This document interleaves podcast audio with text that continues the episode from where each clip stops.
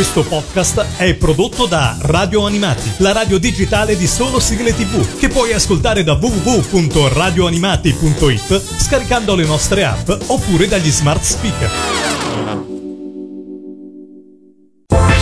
Radio Animati presenta Scaffali Animati, le più interessanti novità editoriali sul mondo della TV, dell'animazione e dello spettacolo con Giulia Ime.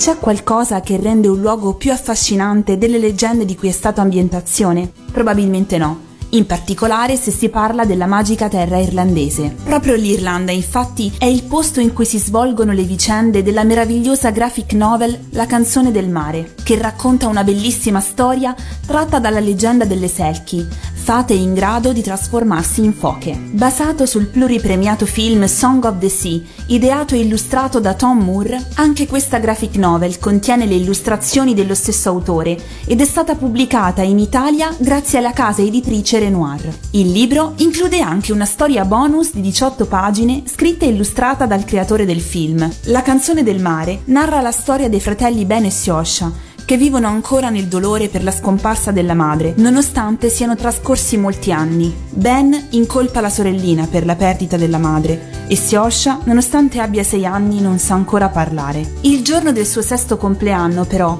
quest'ultima scopre di essere una Selkie e insieme a suo fratello maggiore si rende conto che il mondo magico di cui la madre raccontava è reale. I due bambini allora si tuffano in una grandiosa avventura tra le leggende irlandesi per scoprire il segreto della loro famiglia e per evitare che il mondo degli spiriti scompaia per sempre. Le illustrazioni di Tom Moore, caratterizzate da un tratto delicato e dalla scelta di colori tenui, conferiscono al racconto un tono fiabesco e sognante, ma allo stesso tempo rispettoso delle antiche radici da cui attinge. I personaggi del racconto sono disegnati in modo semplice, ma riescono a esprimere emozioni e umanità in modo molto intenso, tanto che è impossibile non affezionarsi a loro.